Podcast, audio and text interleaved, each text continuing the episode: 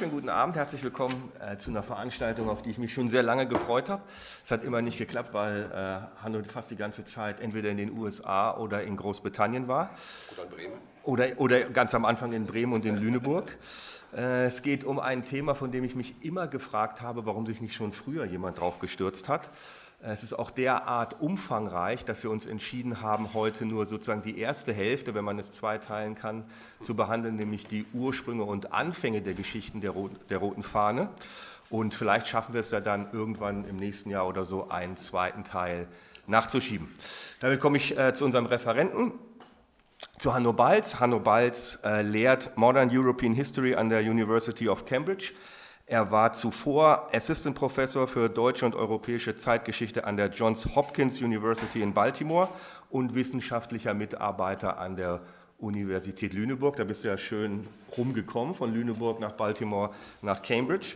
Äh, seine Forschungsgebiete sind die Geschichte sozialer Bewegung in Deutschland und Europa, Mediengeschichte und Geschichte politischer Repräsentation sowie Geschichte des Nationalsozialismus und des Holocaust. Und aktuell beschäftigt er sich mit der Geschichte von politischen Farbsymboliken in der Moderne und sein laufendes Forschungsprojekt ist eben das, worum es heute Abend gehen soll, die Geschichte der roten Fahne. Und damit gebe ich auch schon sang- und klanglos ab an dich, lieber Hanno. Super, vielen Dank, Bender. Ich war ja tatsächlich auch schon mal hier vor vielen Jahren. Da habe ich noch was erzählt zu äh, Punkrock. Ähm, könnte man jetzt natürlich eine, eine, Verbindung ziehen, aber das muss auch nicht. Ähm, also das, ist, das Ganze ist ein komplett, könnte man sagen, überambitioniertes Forschungsprojekt die politische Geschichte der Farbe Rot und der roten Farbe, wenn man äh, der roten Fahne. Wenn man jetzt zurückgeht, äh, Rot als Farbe, die eine besondere Bedeutung hat. Äh, ich fange tatsächlich an meinem ersten Kapitel im Jahr 40.000 vor unserer Zeitrechnung. So viel zum Thema äh, überambitioniert. Denn äh, die erste, der erste Bergbau, die ersten Minen in der Menschheitsgeschichte waren tatsächlich nicht Edelsteine, Metalle, irgendwas, sondern roter Ocker. Das wurde genutzt für magische Praxen, für äh, Leute haben sich damit eingeschmiert. Wir haben äh, neolithische Begräbnisse, wo die Leute in, solchen Schichten äh, roter Farbe quasi oder ähm, Pigmente begraben sind. Also schon durch die Menschheitsgeschichte war immer klar, Rot hat was Besonderes. Rot ist Leben, ist Macht, ist äh, Blutfeuer und so weiter. Dazu komme ich jetzt noch. Das heißt, ähm, im Grunde fange ich erstmal an, ein bisschen zu gucken, ein sehr schneller Ritt durch die Menschheitsgeschichte. Warum war Rot eigentlich so eine besondere Farbe? Und was ich mich halt frage, ist halt, warum assoziieren wir denn Rot heute in erster Linie mit Sozialismus, Kommunismus, Arbeiterbewegung und so weiter und so fort? Da muss irgendwo mal irgendwas gekippt sein. Das ist der Blick, den ich darauf habe, den ich spannend finde. Und der äh, Disclaimer, den Bender gerade schon angesprochen hat, ist, dass wir eigentlich kurz vorm 20. Jahrhundert aufhören heute. Da werden wahrscheinlich einige etwas enttäuscht sein. Aber ich will eigentlich nur nachzeichnen, wie es dazu kam, bis dann die rote Fahne wirklich als äh, Zeichen für Revolution, Arbeiterklasse, Arbeiterkämpfe etabliert war. Und da sage ich, das war Ende des 19. Jahrhunderts. Was dann später passiert, ist nochmal eine andere Frage. Ich habe jetzt zum Beispiel ähm, Anfang des Jahres auch nochmal gearbeitet zu, zu der äh, dann auch wichtigen Frage, wie rot war eigentlich die Hakenkreuzfahne? Äh, das ist auch nochmal eine Geschichte, mit der man sich auseinandersetzen muss, denn wir wissen ja, die Nazis haben ja eigentlich alles geklaut, äh, haben es dann auch wiederum umgedreht. Und das ist ja so ein bisschen die, die These, die ich hier habe, dass eigentlich die revolutionären Bewegungen in der Welt das Rot umgedreht haben von ihrer ursprünglichen Bedeutung. Rot ist seit Menschengedenken die wohl symbolkräftigste aller Farben und nach wie vor die politischste. In der Satzung des Rotfrontkämpferbundes von 1925 heißt es, Zitat, Rot ist die historische Farbe des internationalen Klassenkampfes und der internationalen Solidarität. Rot sind deshalb die Fahnen und Farben des Roten Rotfrontkämpferbundes. Ähm, Ende Zitat. Dass die Farbe Rot zum Signum der Revolution und des Proletariats werden konnte, war allerdings Ausdruck lang andauernder sozialer Auseinandersetzungen, aber auch von Kämpfen um symbolische Macht. Bei aller Symbolkraft der Farbe Rot soll hier aber zunächst auf die menschliche Biologie verwiesen werden, nur ganz kurz, die interessiert mich sonst nicht. Äh, Rot springt, wissen wir alle, förmlich ins Blickfeld. Da die Linse des menschlichen Auges chromatisch nicht korrigiert ist, wie es heißt, äh, wir also als Menschen quasi falsch sehen, äh, erscheint uns ein roter Gegenstand näher als beispielsweise ein blauer. Rot übt in der Wahrnehmung daher einen größeren Reiz aus, wirkt unmittelbarer und ist deshalb natürlich, wissen wir auch, immer auch als Signalfarbe benutzt worden. Rot ist die farbliche Essenz. Sie kommt quasi, könnte man sagen, jetzt eher philosophisch, aus dem Menschen selbst. Wenn wir die Augen schließen, ins Licht gucken, dann sehen wir Rot. Rot ist die unmittelbarste aller Farben. Sich des Roten zu bemächtigen heißt, sich des Menschen zu bemächtigen. Dennoch ist das, was wir als aggressiv wahrnehmen der Farbe, vor allem Ausdruck historischer und kultureller Symbolbildung. Das ist gelernt. Die Wahrnehmung von Farbe ist dabei sozial kalibriert. Sie beruht auf individueller und kollektiver Erfahrung, formatiert über bestimmte Muster. Schnee, Blut, Rabe, Gras und so weiter. So erschließt sich das Unmittelbare der Farbe Rot mit dem Blick auf zwei anthropologische Grunderfahrungen, die seit Beginn der Menschheit das Unterbewusste prägen. Blut und Feuer. In den meisten Kulturen seit der Steinzeit war das Rote daher mit einer besonderen mythischen, religiösen und schließlich herrschaftlichen Symbolik verbunden. Roter Farbstoff war in der Geschichte bis in die Neuzeit das kostbarste und seltenste, vor allem wenn es um die Herstellung leuchtenden Scharlachrots ging, für das der Farbstoff aus der Kermesschilde gewonnen wurde. Und natürlich ähm, zu erwähnen ist das königliche Purpur. Das Rote wurde bereits im alten ägyptischen Reich mit dem Tod und damit dem Göttlichen assoziiert. So wurde Seth, der mächtige Gott, der Sturm und Chaos brachte, mit roten Haaren und rotem Umhang dargestellt. Im Alten Testament ist das purpurne Gewand ebenso Ausdruck von göttlicher Macht und weltlicher Macht und der Verehrung Jehovas.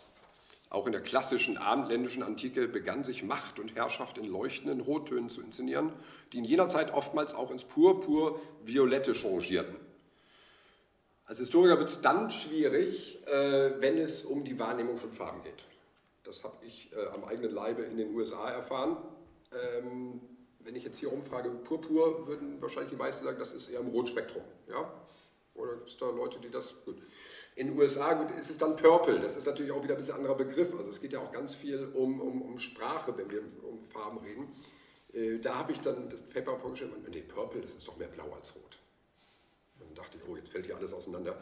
Aber äh, daran sieht man nochmal, wie schwierig das auch ist, dann, wenn wir schon selber in verschiedenen Kulturkreisen heute äh, äh, nicht unbedingt die gleiche, ähm, das gleiche Bild von einer Farbe haben, äh, wie schwer das erstmal wird, äh, wenn es 100, 200, 500.000 Jahre zurückgeht. Es gab im 19. Jahrhundert noch Historiker, äh, berühmte Historiker, äh, die davon ausgegangen sind, dass die klassischen Griechen kein Verständnis von Grün hatten, was später widerlegt wurde. Aber wir sehen, da, da fangen dann die Schwierigkeiten erst an. Zur Exklusivität roter Kleidung, wie beispielsweise zunächst die roten Kopfbedeckung asiatischer und frührömischer Könige, als dann später auch der purpurnen Tunika römischer Herrscher, der Kokinatii, der in Rot gekleideten, trug auch die weiterhin aufwendige Gewinnung des roten Farbstoffs Kamin, zum Beispiel aus der Purpurschnecke, bei. Nur sehr, sehr wenige waren über hunderte von Jahren überhaupt in der Lage, sich solchen roten Stoff zu leisten. Doch nicht nur der römische Kaiser, wie wir da sehen, trug Rot bzw. Purpur, das ist jetzt natürlich keine zeitgenössische Aufnahme. äh, nur der römische Kaiser trug rot bzw. purpur, sein Feldzeichen aus rotem Stoff, das Vexillum, ein Vorläufer der Fahne und des Banners, zeigte bereits zur Zeit der römischen Republik den Standort des Imperators während der Schlachtern.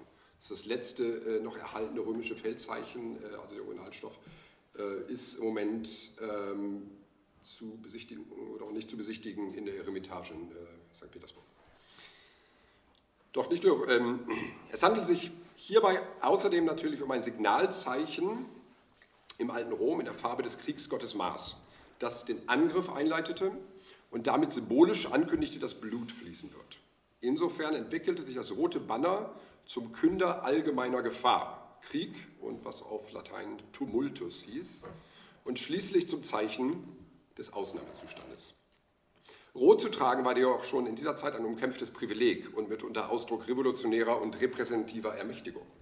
Nachdem Spartacus während des Sklavenaufstands 72 vor unserer Zeitrechnung den Feldherren Varinius besiegt hatte, drängten ihn seine Anhänger, die rote Toga der römischen Senatoren zu tragen. Diese Selbstermächtigung des revolutionären Sklaven sahen die römischen Herrscher als unglaubliche Provokation, die sie so schnell nicht vergessen sollten. Am Ende des Aufstandes säumten 6000 Gekreuzigte die Via ab hier auf dem Weg nach Rom. Sueton berichtete, dass Julius Caesar, um den eigenen Anspruch auf Macht symbolisch zu untermauern, das Tragen von purpurner Toga einzuschränken versuchte. Schließlich war es Nero, der ein Gesetz erließ, welches das Tragen von Purpur mit dem Tode bestrafen sollte. Den statusbewussten Kaiser natürlich ausgenommen. Sehr viel später hielt Goethe in seiner Farbenlehre fest, Zitat, von der Eifersucht der Regenten auf den Purpur erzählt uns die Geschichte manches. Eine Umgebung von dieser Farbe ist immer ernst und prächtig. Zitat Ende. Die Tradition purpurner Machtinsignien wurde im 4. Jahrhundert von Kaiser Konstantin an Papst Silvester I. übertragen, indem der Papst nun mit der roten Chlamys der Kaiser und Senatoren Roms ausgestattet wurde und so schließlich aus den Katakomben Roms zur höchsten öffentlichen Würde emporstieg. Das scharlachrote Gewand der Kardinäle setzte sich allerdings als Ausdruck höchster kirchlicher Macht erst unter Papst Bonifatius VIII. im 13. Jahrhundert durch. In der christlichen Glaubenslehre war Rot nun nicht mehr nur das profane Produkt der Farbstoffgewinnung, sondern eins mit dem Blut der Märtyrer bzw. mit Christus selbst. Die Kardinäle sollten so ihrer Bereitschaft Ausdruck verleihen, sich im äußersten Fall für die Kirche zu opfern. Das kirchliche Purpur war somit letztlich Ausdruck etwas äh, Reliquialem, es, es, war, es hatte eine, äh, die Qualität einer Reliquie. Zudem war die Bedeutung roter Farbe als Symbol von Macht in der christlichen Lehre, beruhend auf der biblischen Exegese, unbestritten. Doch deren Konnotation oftmals widersprüchlich. Wir haben immer diese zwei Seiten von Rot. So galt Rot zwar als Farbe von Materium, Passion, Sakrament, Königtum, aber auch als Signifikant der Sünde.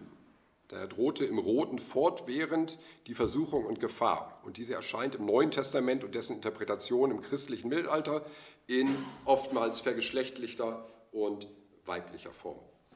Die Hure Babylon, gekleidet in Purpur und Scharlach, äh, wie es in der Offenbarung heißt, trunken von dem Blut der Heiligen und von dem Blute der Zeugen Jesu. Zitat Ende. Das Schimpfwort Rothure war entsprechend bis zum Ende des Mittelalters verbreitet. Mitunter wurde allerdings zwischen dem guten, dem eher dunkleren purpurnen und dem bösen, dem, dem grellen Rot unterschieden.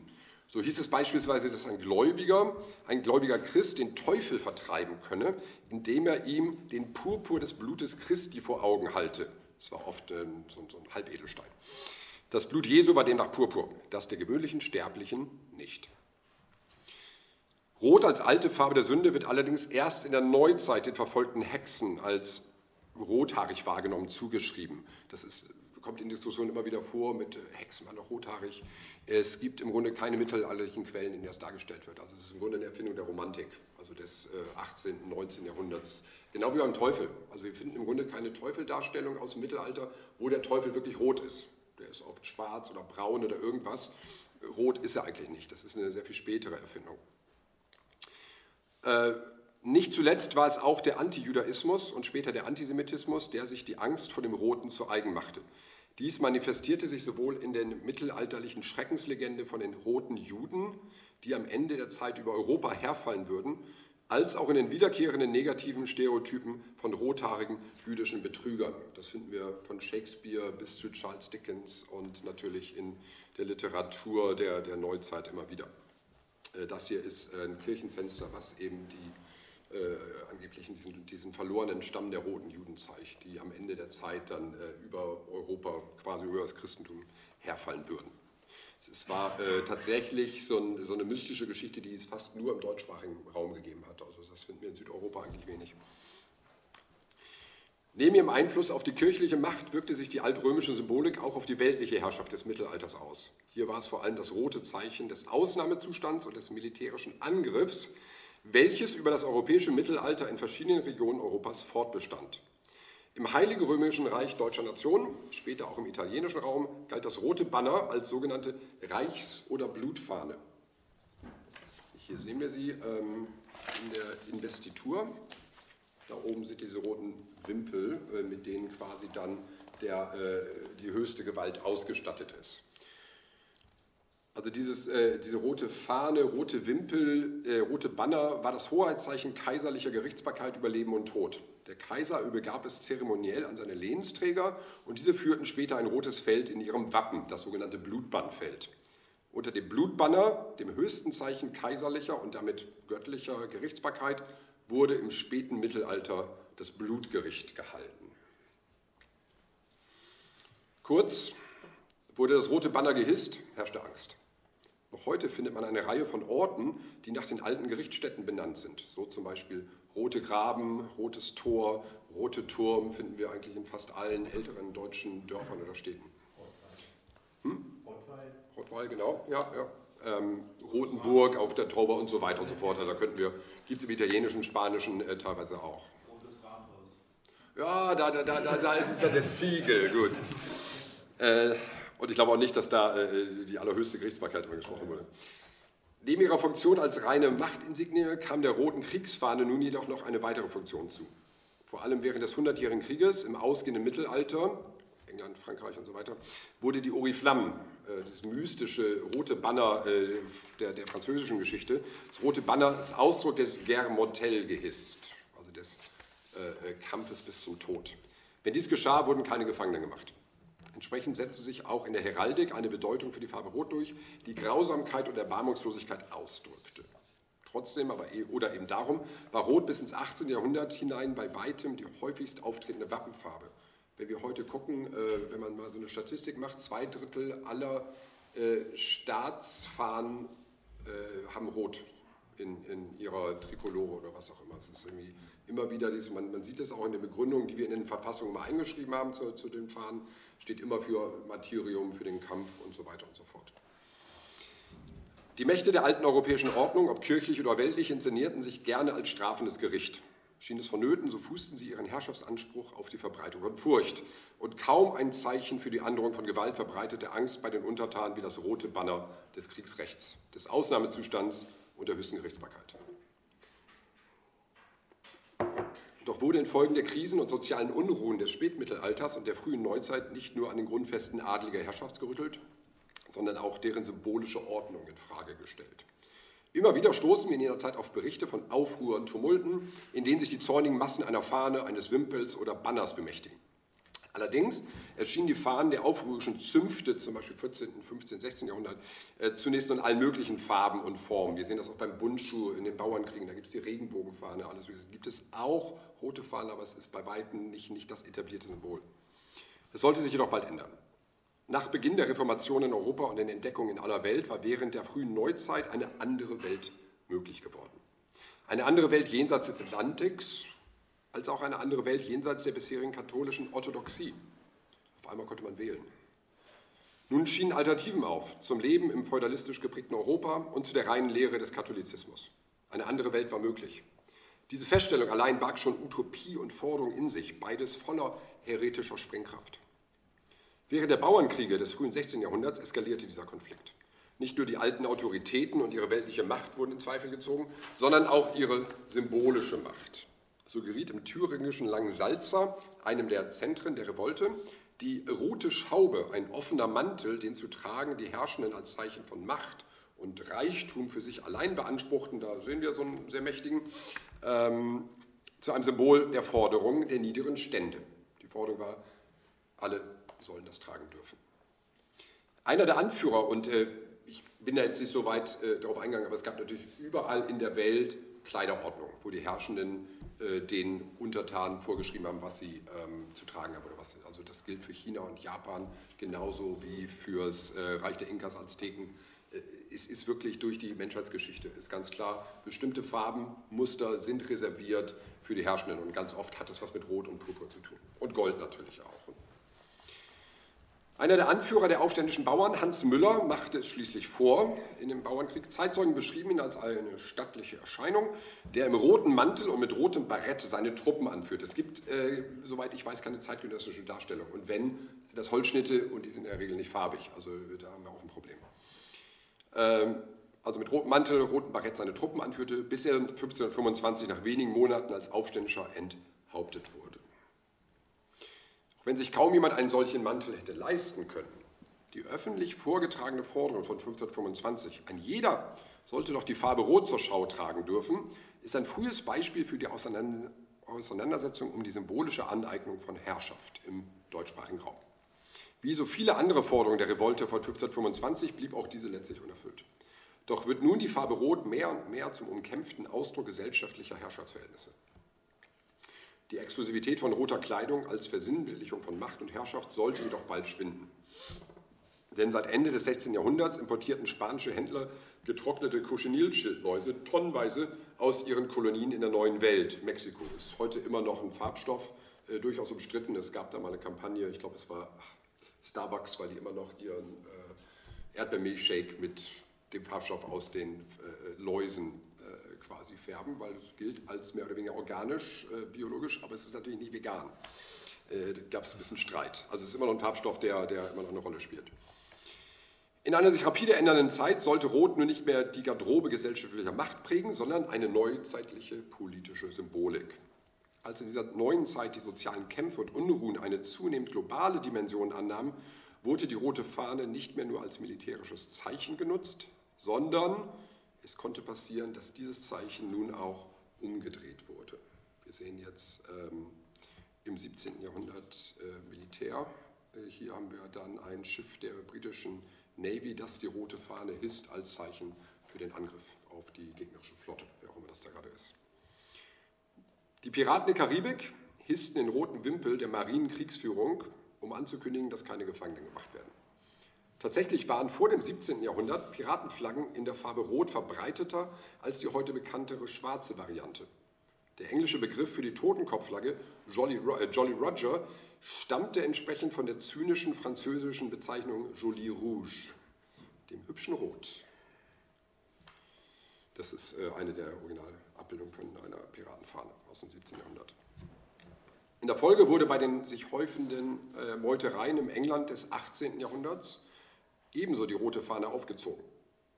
Denn die rote Fahne war an Bord als militärische Signalflagge für den Angriff und sie wurde sich bemächtigt. So marschierten beim Streik der Seeleute in Liverpool 1775 mehrere tausend Menschen unter einer roten Fahne zur Liverpooler Börse und verlangten die Freilassung der inhaftierten Matrosen. Sind also zum Angriff übergegangen und haben das mit dieser großen äh, äh roten Fahne zum Ausdruck gebracht. Allgemein kann festgestellt werden, dass sich im Verlauf des 17. und 18. Jahrhunderts rote Symbole als Zeichen des Aufstandes etablieren. Als in der Bretagne im Jahr 1675 die Steuern erhöht werden sollten, revoltierten die bretonischen Bauern und Handwerker. Zeichen des Aufstands und Bezeichnung für die Aufständischen zugleich waren die Bonnets Rouges, die Rotmützen, von denen die berühmten Jakobinermützen der Französischen Revolution unter anderem abstanden. 2013, vielleicht erinnern sich die einen oder anderen noch, äh, erlebte dieser Aufstand eine gewisse Renaissance, als bei mehreren Demonstrationen in der Bretagne gegen eine neue Lkw-Steuer die Bonnet Rouge zum gemeinschaftlichen Symbol wurden und zum Leben wieder erweckt im Allgemeinen hatte sich noch vor 1789, also der Französischen Revolution, die rote phrygische Mütze als Freiheitssymbol international etabliert. Wenige Jahre vor Beginn des US-amerikanischen Unabhängigkeitskrieges übernahmen die Mitglieder der Sons of Liberty die rote Kappe als Symbol des Kampfes gegen die englische Kolonialmacht. Als Ausdruck des prägenden amerikanischen Neoklassizismus trug die Allegorie der Columbia eine rote phrygische Mütze, wie wir hier links sehen. Noch heute dürfte auch bekannt sein, lassen sich die roten Jakobinermützen auf diversen Waffen, äh, Wappen von US-Behörden und Staaten finden, so zum Beispiel hier auf dem Siegel des US-Senats. Dass das Symbol der roten Mütze bald danach von den französischen Revolutionären und Revolutionären aufgegriffen wurde, ist übrigens ein schönes Beispiel für einen transnationalen kulturellen äh, Transfer von Frankreich nach Amerika und dann wieder zurück. Das ist auch was, was ich in meiner Arbeit mehr und mehr untersuchen will, zu gucken, wie ist denn so, eine Revolution, so ein revolutionäres Wissen eigentlich äh, von einem Kontinent zum nächsten gewandert. Äh, das ist eigentlich die spannende Frage auch und wie, wie hat es sich dabei auch immer verändert. Ähm, dass die äh, rote phrygische Mütze dann äh, nach der amerikanischen Revolution in den USA nicht mehr so eine große Rolle gespielt hat, hat möglicherweise damit zu tun, dass es ja als Zeichen galt für die freigelassenen Sklaven, die diese Mütze dann getragen haben als Zeichen der Freiheit. Und das war natürlich in den äh, neu gegründeten USA als Sklavenhaltergesellschaft äh, ein Symbol, was die vielleicht nicht unbedingt so äh, an die große Glocke hängen wollten. Eine These. Ein Anzeichen dafür, dass zum Ende des 18. Jahrhunderts die rote Farbe als Symbol für den Umsturz gesehen wurde, zeigte sich in den vielen Verschwörungstheorien über den angeblichen Einfluss der Freimaurer in Europa im Zuge der Französischen Revolution. In einer gegenaufklärerischen Schrift von 1792 hieß es beispielsweise, in Edinburgh habe sich eine rote Loge von der blauen Loge getrennt. Die blaue Loge schwört Treue und Gehorsam jeder obrigkeitlichen Gewalt. Die Rote Loge verbindet sich im Gegenteil zur Vertilgung aller Könige, zur Herstellung der Gleichheit der Stände und sogar der Gemeinschaft der Güter. Zitat Ende. Zum eigentlichen Symbol der Revolution entwickelte sich die rote Fahne schließlich im Verlauf der Französischen Revolution, vor allem als Ausdruck einer antibourgeoisen Radikalisierung. Am 17. Juli 1791 versammelten sich tausende aufgebrachte Pariserinnen und Pariser und führende Republikaner auf dem Champ de Mars äh, dem Marsplatz, um dagegen zu protestieren, dass König Ludwig XVI. zum konstitutionellen Monarchen erklärt wird. Im Angesicht der zornigen Massen ließ die Pariser Stadtbehörde als Zeichen für den Ausnahmezustand auf dem Rathaus die rote Fahne hissen. Zuvor war im Pariser Aufruhrgesetz von 1789 bestimmt worden, dass der Nationalgarde, sollte sie gegen Aufruhr eingesetzt werden, eine rote Fahne vorangetragen werden musste. Nach Ende der Unruhen sollte das rote Banner durch eine weiße Fahne ersetzt werden. Also das ist, glaube ich, auch ganz klar, dass wir dieses, dieses Gegenüber sehen. Ne? Weiße Fahne, rote Fahne. Das eine ist der Angriff, ist der Krieg, das andere ist dann äh, Frieden, wir geben auf. In den folgenden Wirren auf dem Marsfeld ließ Bürgermeister Bailly in die aufgebrachte Menge schießen, die zuvor wütend gefordert hatte, Abat les drapeaux rouges, nieder mit der roten Fahne. Das waren die ersten Slogans quasi hier in der äh, französischen Revolution, was eine rote Fahne betrifft. Die Toten des Marsfeldes gingen in die Mythologie der französischen Revolution ein, ebenso wie die sogenannte Blutfahne, wie sie dann von den Revolutionären genannt wurde. Zeichen dafür, dass sich die gemäßigte Bourgeoisie gegenüber den revolutionären Massen vollständig diskreditiert hatte. Verewigt wurde diese Fahne kurz darauf, im darauffolgenden Jahr, in der Marseillaise, in der es heißt, pardon my French, Contre nous de la tyrannie, la, wie ist dein Französisch? Äh, äh, la tendance sanglant et élevée. Gegen uns wurde der Tyrannei blutiges Banner erhoben. Also die rote Fahne in der Marseillaise ist quasi nicht äh, der Ausdruck, das ist unsere Fahne, unter der kämpfen wir, sondern die rote Fahne steht für das Kriegsrecht, das gegen uns erklärt wurde als Revolutionäre.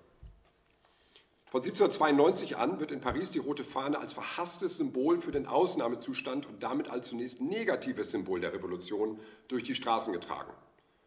Doch in der Fortentwicklung der weiteren Revolution als radikale soziale Umwälzung änderte sich die symbolische Aufladung.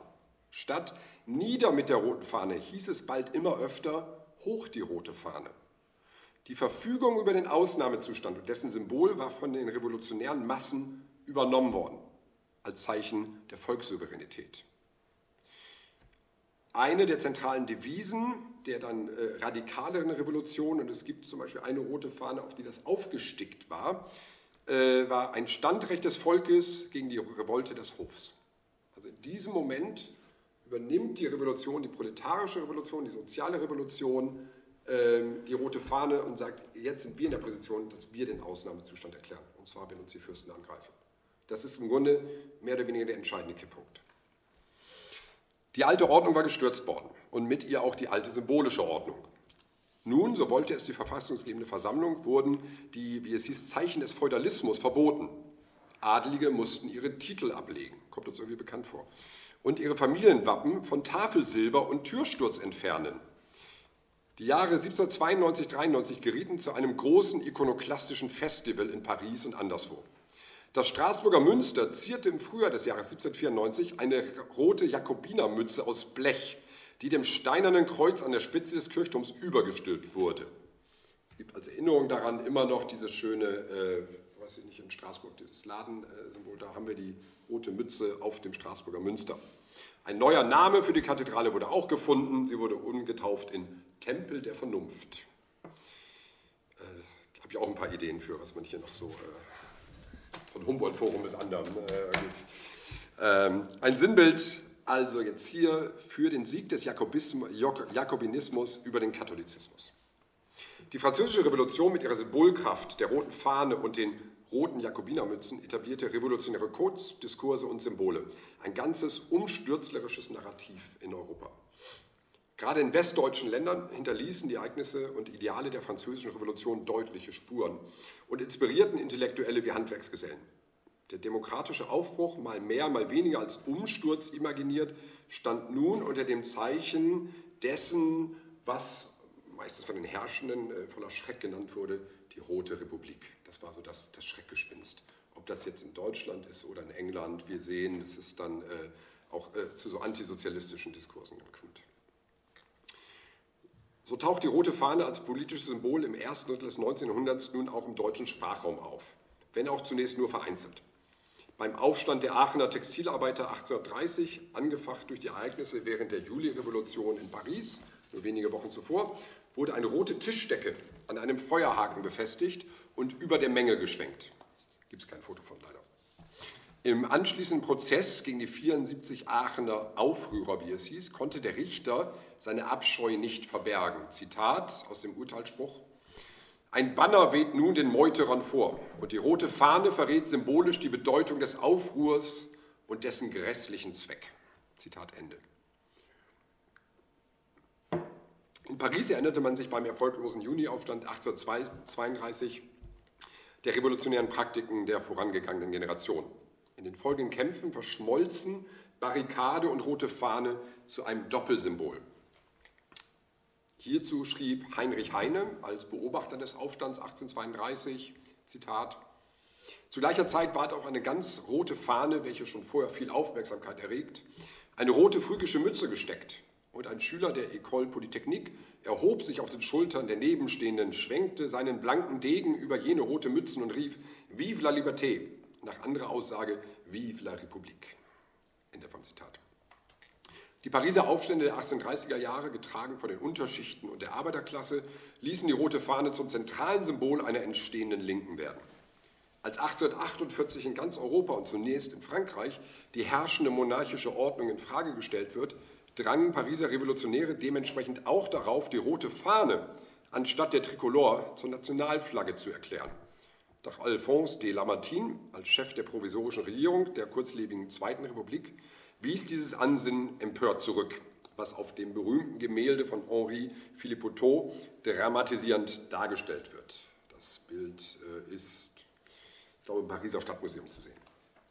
Also da sehen wir die Revolutionäre mit der roten Fahne, die äh, von ihm fordern, hier, das soll jetzt unsere Fahne werden. Aber äh, es passiert nicht. Es gibt dann später einen kleinen Kompromiss, dass die offizielle Fahne der äh, Republik, und das sehen wir da auch schon, die Trikolore ist mit einem kleinen roten Bändchen oben dran. Also auch wieder äh, sehr sozialdemokratisch alles. Ähm, Letztlich jedoch markierte das Revolutionsjahr 1848 die vollständige Etablierung des Roten Fahnen als dem Symbol der Revolution, vor allem schließlich dann auch im Deutschen Bund. Denn auch in Berlin hat sich die Bedeutung der Farbe Rot und im Speziellen der roten Fahne als politisches Symbol 1848 gewandelt. War die Aneignung des roten Banners zuvor vom Hass auf die Herrschaftssymbolik getragen und als negatives Symbol verstanden worden, denn es gehörte dem Militär, so wandelte sich dieses Bild mit den vorübergehenden Erfolgen der bürgerlichen Revolution von 1848.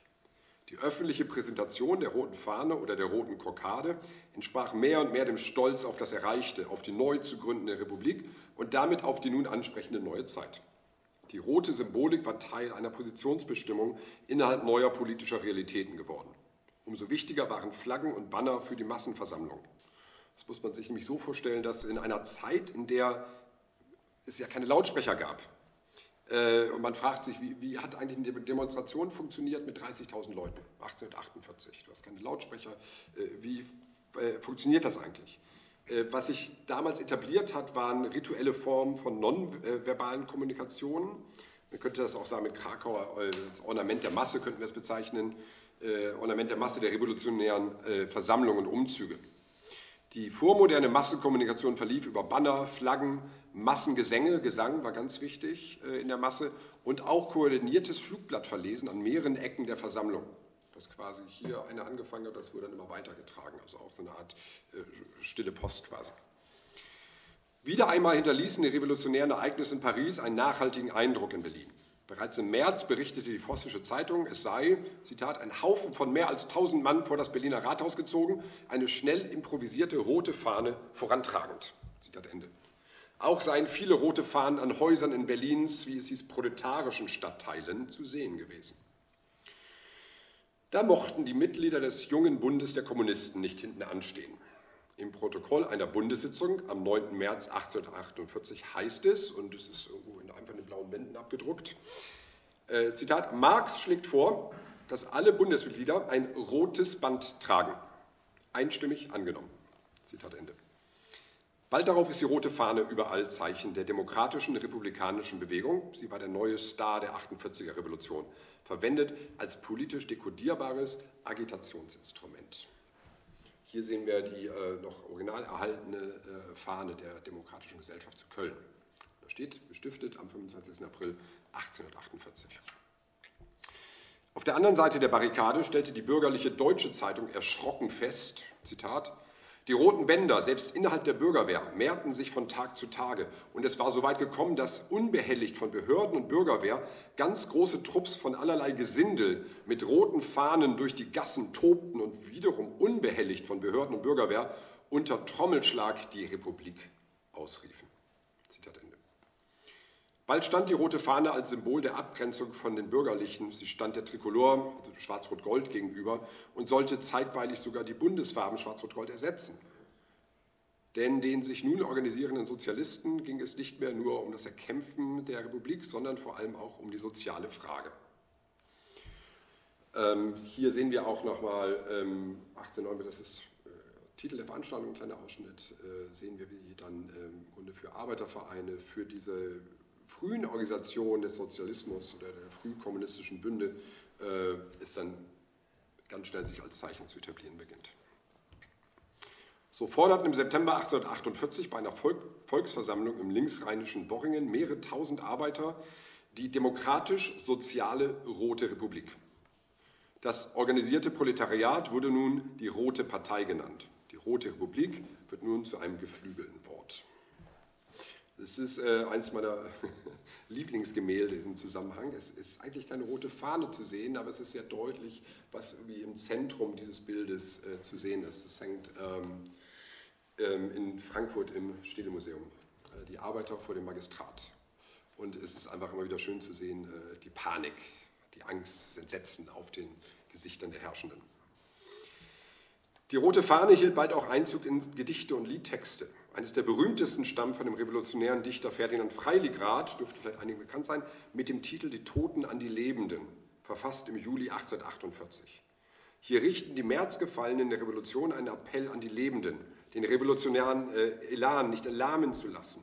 Ein neuer revolutionärer Furor, hier Grimm genannt, soll die Revolution zu Ende führen. Ich zitiere das jetzt mal. Zu viel des Hohns, zu viel der Schmach wird täglich euch geboten. Euch muss der Grimm geblieben sein, o glaubt es uns, den Toten. Er blieb euch ja und er erwacht, er wird und muss erwachen. Die halbe Revolution zur ganzen wird er machen. Er wartet nur des Augenblicks, dann springt er auf allmächtig. Gehobenen Armes, wehenden Haars, da steht er wild und prächtig. Die rostge Büchse legt er an, mit Fensterblei geladen. Die rote Fahne lässt er wehen, hoch auf den Barrikaden. Sie fliegt voran der Bürgerwehr, sie fliegt voran dem Heere. Die Throne gehen in Flammen auf, die Fürsten fliehen zum Meere. Die Adler fliehen, die Löwen fliehen, die Klauen und die Zähne. Und seine Zukunft bildet selbst das Volk, das Souveräne. Also eins der berühmten Gedichte aus der 1848er Revolution. Es ist kaum verwunderlich, dass sich 1848 die Rote Republik zum Schreckbild für die Herrschenden entwickelte und deren sich stärker herausbildenden Antisozialismus, später Antikommunismus förderte.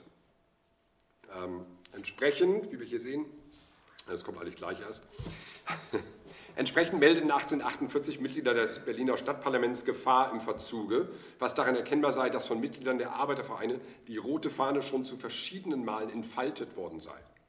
Der Ausnahmezustand wurde nun von Seiten des Proletariats erklärt, als Angriff auf die herrschenden Mächte. Rot stand für die proletarische Gefahr für den Umsturz. Dies erzeugte Angst und in der bürgerlichen Presse wurden Schreckensvisionen ausgebreitet. Kölnische Zeitung beispielsweise warnte vor der äh, sogenannten Roten Revolutionsfahne und ihrer kannibalischen Barbarei. Zitat Ende. Auch der preußische König sah wiederholten Anlass zu aufgebrachter Beschwerde und notierte in seinen Aufzeichnungen, die rote Fahne der Republik hat sich unangefochten wieder gezeigt. Mit der zunehmenden Bekämpfung der Revolution ab der zweiten Jahreshälfte 1848 zielten die Kriminalisierungsmaßnahmen der preußischen Regierung neben der Entmachtung der Nationalversammlung auf eine Kontrolle öffentlicher Symbolik. Der Verbotskatalog der, äh, Verbotskatalog der Königlichen Botschaft, herausgegeben vom 11. September 1848, enthielt auch, Zitat, das Verbot und die Verpönung der roten Fahnen, Hutfedern, Schärpen etc. Zitat Ende. Im Juni des folgenden Jahres wurden mit den Verschärfungen der Verordnung zu polizeilicher Kontrolle und Zensur generell das Tragen äußerer Zeichen verboten, in denen die Farbe Rot vorherrschte. Dies zeigte nur mehr, wie sehr sich die Reaktion inzwischen auf die Unterdrückung roter Symboliken eingestellt hatte. Äh, Marx Neue Rheinische Zeitung, die sehen wir hier, erschien zum letzten Mal am 19. Mai 1849 mit einem Abschiedswort und komplett und zum einzigen Mal in roter Druckfarbe. Dann, danach war sie verboten. Die rote Fahne überlebte als Symbol, auch wenn die deutsche Arbeiterbewegung nach 1848 zunächst zerschlagen war. Für viele Jahre blieb es in erster Linie ein subversives Zeichen und zeigte sich zum Beispiel auf Arbeiterbegräbnissen. Dort fühlte sich die Polizei genötigt, bei Beerdigungen von Sozialdemokratinnen und Demokraten jegliche rote Kranzschleife abzuschneiden. Für Lalsalle und seine Anhänger war ab den 1860er Jahren dann die rote Fahne mit dem gestickten Händedruck der Arbeiterverbrüderung ein wichtiges Zeichen für die Abgrenzung gegenüber reformistischen Kräften. Diese Abgrenzungsfunktion sollte die rote Fahne auch in den folgenden 100 Jahren noch beibehalten. Das ist jetzt ein bisschen vertauscht. Das ist jetzt die Allegorie auf die Niederschlagung der Revolution von Alfred Rethel. Ich glaube, das ist auch unter anderem hier in der Nationalgalerie zu sehen. Kann man das erkennen, dass da unten ist die rote Fahne, also ganz im Dunkeln. Ne? Da ist also die Revolution gestürzt. Und hier ist dann äh, die eigentliche Flagge des Allgemeinen Deutschen Arbeitervereins äh, von Ferdinand Lassalle. Äh, auch ein ganz schönes äh, Ego, dass man dann den Namen des äh, großen Vorsitzenden da schon mit auf die Fahne stickt. Das hat es erst sehr viel später wieder ergeben, würde ich mal sagen.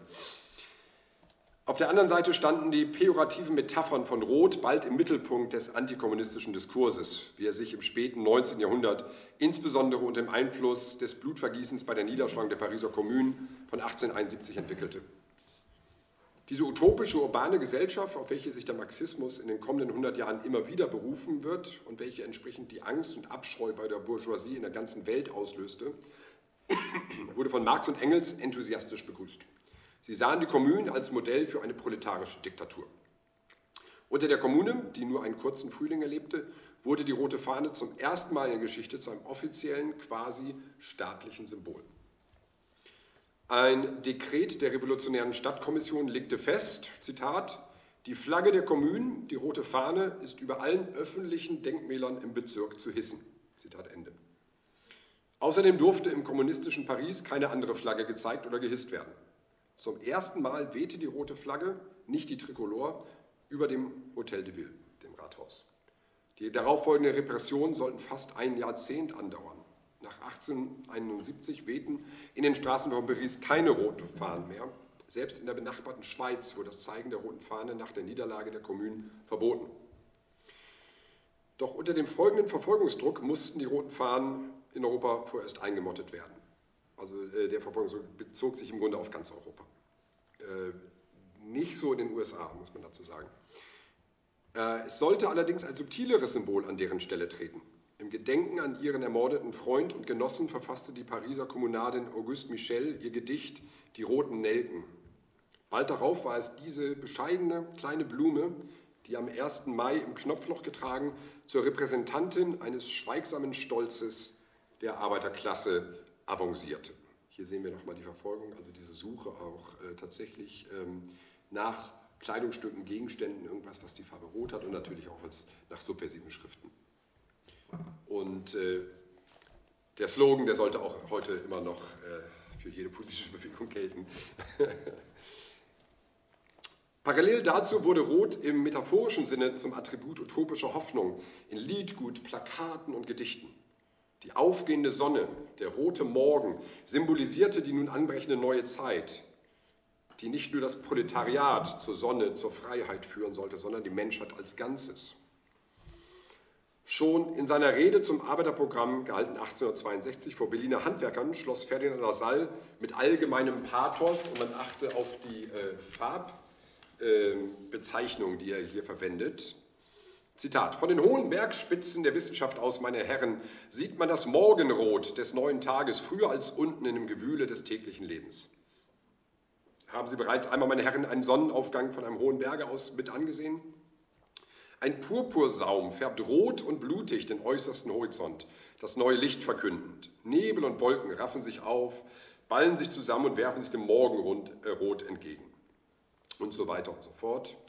Was eine Stunde ist in dem Naturschauspiel eines jeden Tages, das sind ein und zwei Jahrzehnte in dem noch weit imposanteren Schauspiel eines weltgeschichtlichen Sonnenaufgangs. Wir sehen also, dass Rot, die rote Fahne, jede Art von Rotkonnotation ist inzwischen in, der, in, den, in den Metaphern, in der, in der Sprache des Sozialismus ganz, ganz tief verankert. Als schließlich die Bismarckschen Sozialistengesetze aufgehoben wurden, kehrten auch die roten Fahnen zurück, im wahrsten Sinne des Wortes. Die wichtigsten Fahnen der Deutschen Arbeiterassoziation waren während der Verbotszeit heimlich in die USA verschifft worden. 1891 kehrten sie mit großer Fanfare zurück. Mehrere Festveranstaltungen wurden abgehalten, um diesen symbolischen Sieg zu feiern. Tausende von Leuten haben dann diese, diese äh, quasi sakralen Rituale gefeiert, wo die Fahnen reingetragen worden sind, wie bei einer klassischen Fahnenweihe, um zu sagen, so, wir äh, haben unsere Fahnen noch. Das seht ihr mal. Am Ende blieb die rote Fahne immer Ausdruck der Externalisierung von Hoffnung und Furcht. Dabei stellte sie im symbolischen Arsenal der Arbeiterbewegung stets die aggressivste aller Ausdrucksformen dar. Im Gegensatz beispielsweise zum Händedruck der Arbeiterverbrüderung, denn in ihr blieb die Geschichte blutiger Auseinandersetzung immer eingeschrieben. Auf der anderen Seite gewannen jedoch die negativen Metaphern des Roten für den antisozialistischen und antikommunistischen Diskurs auch an Bedeutung. Äh, Jahrzehnte später noch reagierten staatliche Repressionsapparate und die konservativen Kommentatoren geradezu reflexartig und mit Verboten auf die rote Fahnenfarbe, sobald diese in der Öffentlichkeit gezeigt wurde. Das sehen wir immer wieder, dass es wieder Verbote gibt, auch auf lokaler Ebene und so weiter. Ähm, in den Kampfansagen gegenüber, was dann später die rote Gefahr genannt wurde, das rote Gespenst, das rote Ungeheuer, äh, zeigte sich die Verbitterung, ja der Hass über die symbolische Aufhebung der alten Ordnung, wäre jetzt eine These von mir. Die politische Beanspruchung der roten Fahne hatte in der Geschichte auf der Gegenseite von jeher Hass und Abneigung hervorgerufen. Und so übernahmen nun die herrschenden Kräfte den Schlachtruf Pariser, des Pariser Proletariats von 1792 nieder mit der roten Fahne. Das ist dann der Slogan des Antikommunismus geworden. Allerdings kann man sagen, dass die Herrschenden keine Anstalten gemacht haben, sich die Deutungsmacht über ihr Ursprung, dieses Rot als Herrschaftsfahne, zurückzuholen. Ähm, solch eine farblich inszenierte Darstellung von persönlicher Macht über die Herrscher war in der Moderne ziemlich überholt. Vielmehr waren es nun die nationalen Farben, die das symbolische Arsenal der Rotgegner, der Konservativen der Reaktion äh, äh bildeten. Das ist der sich dann später mit den Massenorganisationen im 19. Jahrhundert herausbildenden Dichotomie. Die Revolution hat die rote Fahne, die Reaktion hat die jeweilige Nationalfahne. Und das ist bis heute ja immer noch äh, gang und gäbe. Bis heute dient das Zuschaustellen der Nationalflagge und der Nationalfarben als wirkmächtigste Symbolpolitik gegenüber allem Linken. Ähm, das sehen wir auf jeder Demo von, äh, ihr müsst ja noch rausgehen, ihr wisst, was ich meine. In der Zusammenfassung, was die Farbphilosophie anbetrifft, könnte man sagen, dass Farbe eine, äh, wie ich es nennen möchte, artefaktische Qualität hat, dass sie mehr als nur ein Signifikant ist.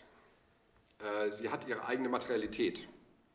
Wie in diesem Beispiel zu sehen gewesen ist, wurde die rote Fahne zum Symbol für sich selbst. Im Grunde eine Reliquie mit pseudo-religiösen religiösen Konnotationen. Das sehen wir auch in den sozialistischen Organisationen schon, da gibt es tatsächlich dann so ein bisschen diese sakrale Aufladung mit, der, mit so Fahnenwein und so weiter. Und das treiben natürlich am Ende die Nazis komplett auf die Spitze. Bei den Nazis kommt dieses komplette Mittelalterliche wieder rein, dass es aussieht wie eine mittelalterliche Herrschau. Es gibt die Original-Blutfahne, die muss jede andere Fahne berühren und das ist eine Reliquie. Das ist nichts anderes. Das ist das, was wir äh, aus der mittelalterlichen Kirche kennen, wo eine Reliquie quasi die nächste berühren muss. Ähm, Darüber hinaus behauptete, würde ich behaupten, dass der materielle Kult der roten Fahne Ende des 19. Jahrhunderts allgemein etabliert war.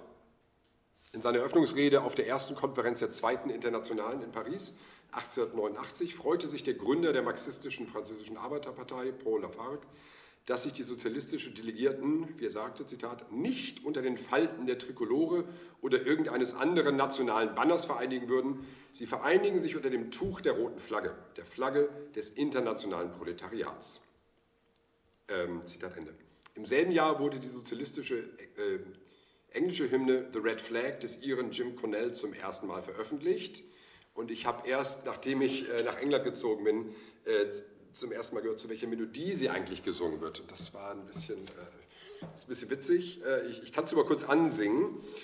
The people's flag is deepest red, it shrouded oft our martyr dead. Äh, die Melodie ist bekannt, ja? Also ich war ein bisschen verstört. Allerdings sehen wir in der Geschichte revolutionären Liedgutes, dass ganz oft so Revolutionssongs im 19. und auch im Anfang des 20. Jahrhunderts sind eigentlich auf äh, Melodien gesetzt worden, die früher Militärmärsche waren oder Volksweisen, wurde einfach aufgesetzt. Ähm, und auch hier, also O Tannenbaum auf äh, sozialistisch. In der sich damals entwickelnden Massengesellschaft wurde der rein materielle Gegenstand, der als Symbol der Revolte auch zu einem dekorativen Element und darüber hinaus zu Allegorie und Illustration wurde. Ähm, wurde, Punkt. Gegen Ende des 19. Jahrhunderts stützte sich die Mobilisierung der Massen dann allerdings vor allem auch mehr auf die Printmedien. Es war dann eben nicht nur diese, diese Fahnen und andere Symbole, die zur Schau getrennt, äh, getragen worden sind, sondern es wurde immer mehr gelesen. Sozialistische Zeitungen, Flugblätter und Bücher gab es in Hülle und Fülle. Zu dieser Zeit lässt sich eine Verschiebung beobachten weg vom materiellen Symbol als Indikator, Katalysator politischer Agitation hin zu einem mehr metaphorischen Verweis auf die rote Farbe und die rote Fahne, äh, welche sowohl den sozialistischen Diskurs als auch dann den äh, äh, antikommunistischen Diskurs bestimmte. In der industrialisierten Gesellschaft vollzog sich schließlich ein allmählicher Wandel symbolischer Ausdrucksweisen, der durch eine geringere Wirkungsmacht materieller Symbole und, wie ich argumentieren möchte, durch eine frühe diskursive Wende in den europäischen Gesellschaften verursacht wurde. Ende des 19. Jahrhunderts lag die Alphabetisierungsrate in Deutschland, Frankreich und England bei etwa 90 Prozent der Bevölkerung. Ein immenser Anstieg im Vergleich zu den Zeiten nur zwei Generationen davor. Es war mehr als verdoppelt. So wurden zunehmend symbolische Formen durch schriftsprachliche Formen gerahmt oder sogar ersetzt. Das materielle Objekt der roten Fahne wurde zu einer Metapher für sozialistische und anarchistische Medien.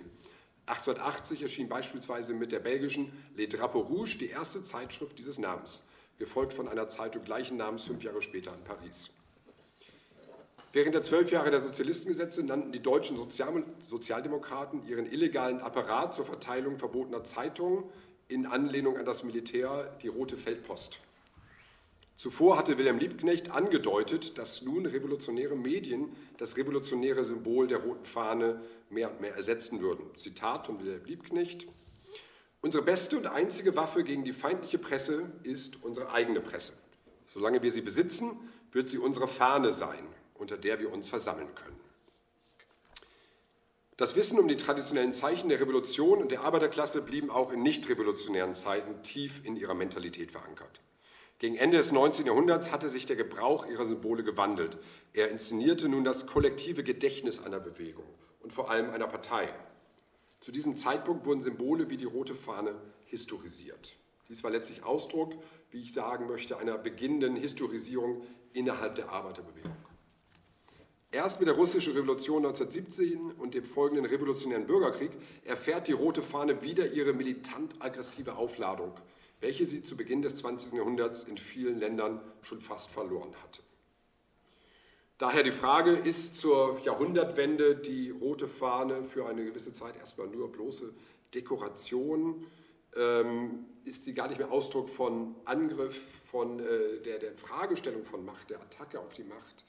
Deshalb möchte ich schließen mit diesen ähm, mehr oder weniger drei Thesen, die ich dazu jetzt zu dem, was ich gesagt habe, kurz entwickelt habe. Das ist ein bisschen provisorisch. Also hier auch nochmal das, was, äh, hier sehen wir die Erinnerung, die in diesen roten Fahnen eingeschrieben ist. Ne? Rache für Gemaßregelten und Verfolgten. Gemaßregelte finde ich ein schönes Wort, das sollten wir öfter mal benutzen. Freiheit für alle Gemaßregelten. Äh, also es, es, wird immer mehr auch dann äh, zur Erinnerung genutzt, ne? also zur Erinnerung an, an, die Geschichte der Partei und der Bewegung. Ich würde sagen, wir haben jetzt im Grunde so drei Abschnitte gesehen, ähm, welche Rolle die rote Fahne gespielt hat. Das klingt jetzt äh, komplizierter, als es ist. Ähm, ursprünglich, wir sagen, war es, äh, das, das kennen wir aus den Cultural Studies, äh, diesen Begriff der Überaffirmation, ist ein bisschen kompliziert. Überaffirmation als subversive Praxis. Also zu sagen, äh, ich nehme etwas aus einem Kontext und äh, überspitze es eigentlich nochmal. Das ist die Überaffirmation. Das heißt, die Militärfahne und die Fahne für den Ausnahmezustand wird quasi okkupiert und angewandt für den eigenen Ausnahmezustand. Dann kommt es mit der Französischen Revolution im 1900 äh, zu einer wirklich antagonistischen politischen und sozialen Praxis, zu sagen, das ist unsere Fahne und sie steht für unseren Kampf bis zum Tod gegen euch und eure Herrschaft. Schließlich, und das ist dann, was irgendwann natürlich im 20. Jahrhundert passiert, würde ich sagen, mit dem äh, äh, Realsozialismus und seinen kulturellen Praxen, würde ich sagen, wird es irgendwann ein sehr statisches Symbol. Es ist wenig Bewegung drin, es ist äh, Erinnerung, es ist Geschichte, es ist vor allem sehr, sehr ritualisiert. Es ist eine ritualisierte Erinnerungspolitik, es, es hat nichts Provokatives mehr. Ähm, es dient dann auch der äh, Legitimation eines Staates. Es ist gar nicht mehr unbedingt die Partei, es wird ja zu einer Staatsflagge dann. Was wiederum interessant ist, wenn wir uns dann die 60er Jahre angucken, wie ist dann der Bezug auf äh, die rote Fahne und die Rotdiskurse, die dann äh, aus China wiederum importiert werden. Dass das kleine rote Buch von Mao eine Rolle spielt und dass dann äh, die ähm, in den, in den hiesigen Demonstrationen Unruhen um 68 äh, ne, wieder eine knallrote Fahne zum Vorschein kommt. Vorher kennen wir dann eben die Fahne mit äh, Hammer und Sichel und so weiter. Das ist nur rot. Ne? Also wieder so back to the roots hat man fast den Eindruck. Das ist, darüber kann man sicher noch ein bisschen ähm, diskutieren. Aber ich wollte jetzt auch zum Ende kommen äh, mit diesen bisschen Thesen noch. Was wir sagen können ist, wenn wir uns diese Geschichte angucken, es ist eigentlich eine Erfolgsgeschichte. Es gibt nicht so viele Erfolgsgeschichten sozialistischer Politik. Ähm, aber hier haben diejenigen gesiegt, die über Jahrhunderte die symbolische Ordnung herausgefordert haben. Und wir können sagen, dass die Geschichte gezeigt hat, dass die Revolution, Arbeiterklasse und ihre Organisation haben sich die Farbe der Herrschenden angeeignet. Sie haben sie quasi enteignet. Und äh, damit zumindest auf symbolische Weise auch ähm, Machtverhältnisse umgedreht. Äh, sie haben Rot mit einer neuen Bedeutung versehen, so dass wir heute Rot eben nicht mehr als Symbol königlicher Herrschaft sehen äh, oder kirchlicher Dominanz, sondern für uns steht äh, Rot für die soziale Revolte. Ähm, um ganz zum Schluss auf die Satzung des Rotfrontkämpferbundes zurückzukommen, die ich am Anfang zitiert habe. Natürlich haben Sie recht gehabt, wenn Sie behauptet haben, Rot sei die historische Farbe des internationalen Klassenkampfes. Was Sie jedoch ausgelassen haben und worauf ich jetzt heute so ein bisschen äh, äh aus war, war zu zeigen und zu erwähnen, dass es tausende von Jahren gedauert hat, äh, in denen Rot zunächst den Herrschereliten gehört hat und ihnen vorbehalten war und die rote Fahne den, den Herrschenden ein Ausdruck von Distinktion, Strafgericht und militärischem Ausnahmezustand war. Und erst eigentlich in ganz, ganz jüngster Zeit ist sie in ihrer Bedeutung umgedreht worden, wenn wir uns äh, zumindest die letzten 5000 Jahre angucken. Damit will ich jetzt einfach mal schließen und freue mich auf jede Art von Diskussion. Vielen Dank.